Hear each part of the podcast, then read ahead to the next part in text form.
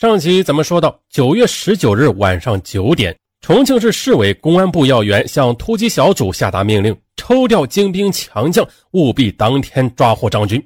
呃，当天抓获张军，何来如此信心呀？啊，原来就是在一个小时之前，重庆警方获得消息，一个湖南男子与一名全姓女子联系，说晚上九时在上次下雨的地方交一包东西。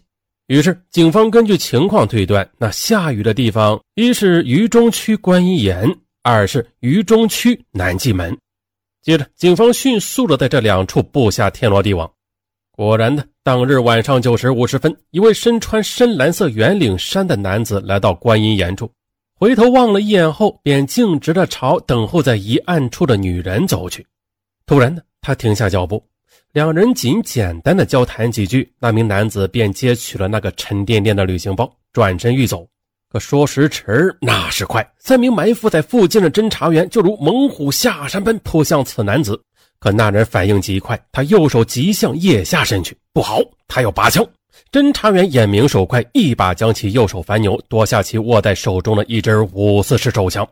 事后查明，这支没有保险的枪撞针都已经打开。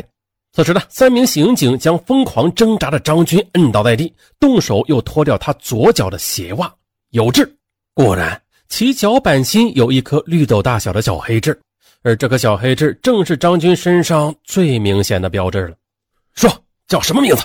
嗯张军，哈哈，好小子，抓的就是你！打开张军手中的旅行包，赫然发现。里边有一百七十五发子弹和一枚军用手榴弹，而被戴上手铐的张军，他哀叹：没想到抓捕刑警身手这么快，连自杀的机会都不留给自己。那活捉匪首张军，这就意味着这起涉案地域广、抢劫金额巨大、作案手段凶残、震惊全国的特大持枪抢劫杀人案成功告破。那活捉张军的人。他是谁呀？这可是大功劳啊！俗话说得好，真人不露相，露相非真人。他就是时任重庆公安局副局长的文强，他多次被记全国一等功，全国绝对是排得上号的刑侦专家，也是战功赫赫的人物。文强，相信大家还记得吧？可谁也不曾想，在抓住张军后，时隔九年之后。当年风光无限的大黑局长，却因为涉黑沦为阶下之囚，这是多么大的一种讽刺呀！当时一位警界人士对此不胜唏嘘啊。想当年文强脚踏张军时，那是何等的豪迈！张军被文强逮捕之时，对文强说了这样一句话：“ 你有一天也会和我一样，只要你挡不住诱惑，那你……”迟早也会走上我这条路，岂料一语成谶，十年后便成为现实。文强落马。当时的一位重庆人告诉四川法制报记者，他们一直怀疑当年张军案之前，文强就与黑社会有染了。也正是因为这样，文强才能准确地掌握了张军的信息，并且将其抓获。也就是说，张军与文强有染的同伙向文强提供了张军的信息。文强则通过这个案子成就了自己，呃，当然了，这只是一种怀疑，嗯，并没有官方证据的。而文强当年也一直解释自己与黑社会性质组织人物交往是为破案培养线人。那文强本身他就是属于圈内人呢，还是因为培养线人而入戏太深呀？目前呢，只是猜测而已，还不得而知。二零零一年四月二十一日，张军按重庆一审宣判，张军所犯四项罪名：抢劫罪、故意杀人罪、非法买卖枪支弹药罪，分别被判死刑，合并执行死刑。从一九九四年十一月二十三日，张军在重庆江北区做下第一起案起，那作为重庆市公安局副局长的文强就已经与他打了整整六年的交道。文强认为。媒体关于张军的报道都是浅薄的啊！他用手比划着说：“我跟张军的谈话记录有整整六大本，那是几天几夜也说不完。”那大家大概在报纸上都看到过张军被抓到了初审时的那张照片，他的脸上有伤痕。嗯，可能很多人都有疑问呢：不是说未发一枪一弹吗？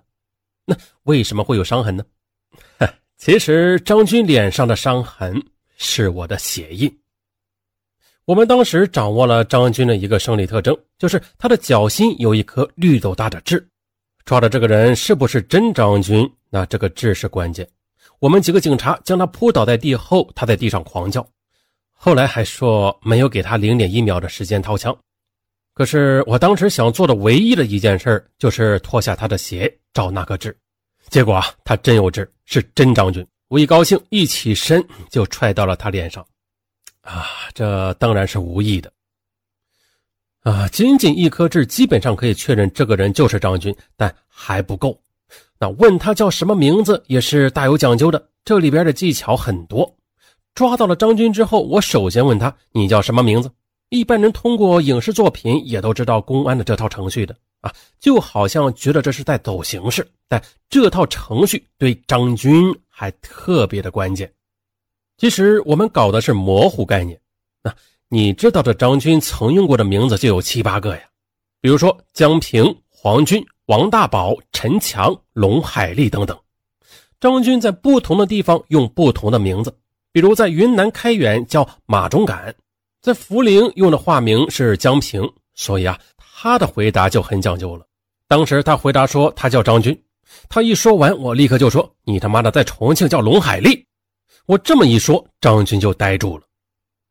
张军在重庆用的就是龙海丽这个名字，那我们又是在重庆抓住了他。所以呢，他一听这心理防线一下子就给摧毁了。当时看到了脚心的痣，又问到了名字，我就觉得有了把握，便打开手机向领导汇报说抓获了。他们当时问我在哪抓获的，我说在我脚下。嚯！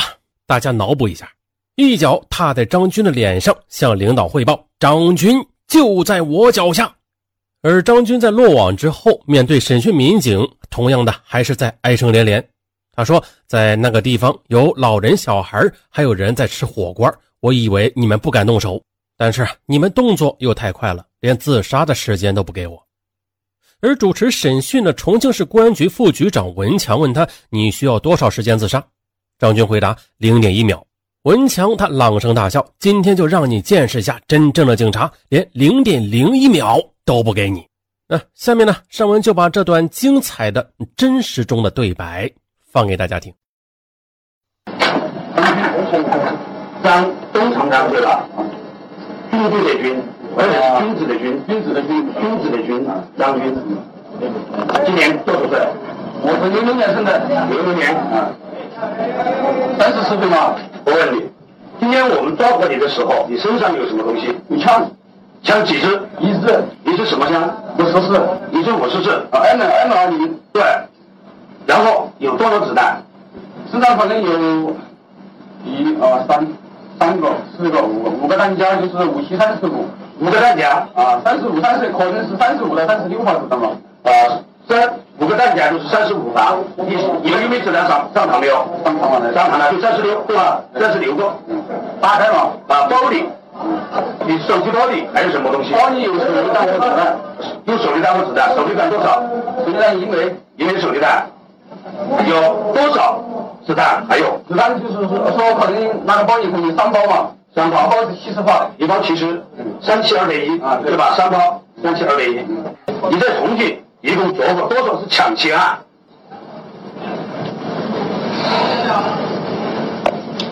曹金门案件是不是你干的？是。再说话。曹金门，上海李律师是不是？是。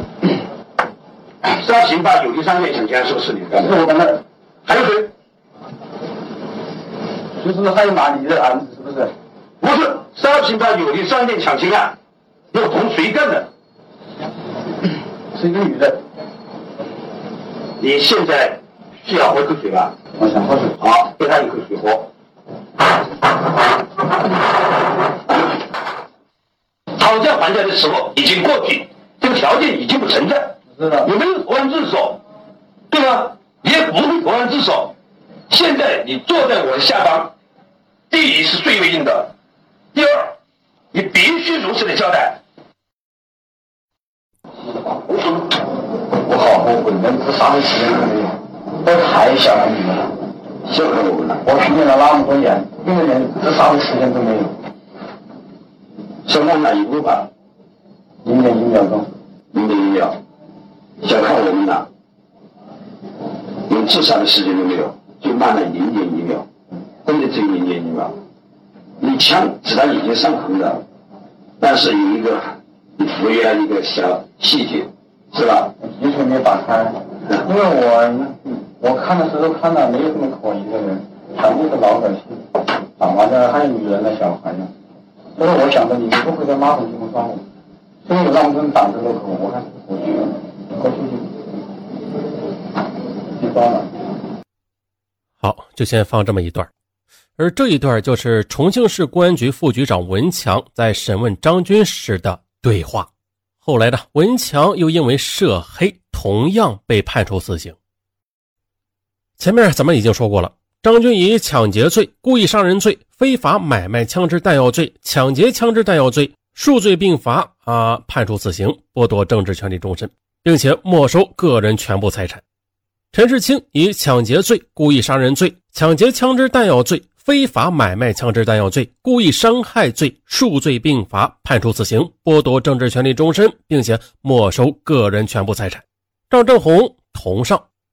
严若明以抢劫罪判处死刑，剥夺政治权利终身，并且没收个人全部财产。李金生以故意杀人罪判处死刑，剥夺政治权利终身。全红艳以故意杀人罪、抢劫罪、非法运输弹药罪、非法私藏枪支弹药罪数罪并罚，判处死刑。莫金英以非法买卖枪支弹药罪判处死刑，剥夺政治权利终身。朱家武以非法买卖枪支弹药罪判处死刑，剥夺政治权利终身。陈世兴鉴于在非法买卖枪支中起到介绍作用，以非法买卖枪支弹药罪判处死刑。缓期两年执行。杨明军鉴于盗窃的弹药未被张军等人用于实施犯罪，未造成严重后果，便以盗窃弹药罪判处无期徒刑，剥夺政治权利终身。秦直弼以抢劫罪、非法运输枪支弹药罪数罪并罚，判处死刑，剥夺政治权利终身，并没收个人全部财产。严敏同上。杨明艳鉴于非法运输枪支弹药系受张军指使，以非法运输枪支弹药罪、包庇罪数罪并罚，判处死刑，缓期两年执行。王宇鉴于共同抢劫、故意杀人犯罪中没有直接造成伤害后果啊，起次要作用，所以以抢劫罪、故意杀人罪数罪并罚，判处无期徒刑，剥夺政治权利终身。二零零一年五月二十日，恶魔的一生。终于走到了最后一天，这一天，张军虽然强装镇定，面无表情，但是他的双腿明显不听使唤，最后被法警架出法庭。张军整个身子都在颤抖，眼球突出，满脸通红，五官扭曲变形。秦直弼据说也是一副死猪不怕开水烫的憨样子。他在收监时曾经说过：“做得就受得，只能这样了。”而全红艳。据说一直是沉默不语。当他听说他所谓的两个立功表现也没有被认定的时候，一脸的茫然。严敏最后一直在抽泣。据说他在法庭上哭着求法官再给他两年机会，改判为死缓。李德军最后的表情就是耷拉着脑袋，一声不吭。据说他还请记者帮忙给爱人发传呼，说五二零，老婆我爱你。那行刑当日就是。五月二十日，而陈世清他最后摆了个 pose 啊，面露笑容，请记者拍照，为儿子留个念想。拍完照片以后，他脸上尴尬的笑意刹那间消失的无影无踪。最终，张军团伙八名死囚被押上刑车，开赴刑场执行枪决。好了，这个张军这个案子很长，上文说了好几天啊，不过呀，终于是不负众望，完美结束。好了，到这里吧。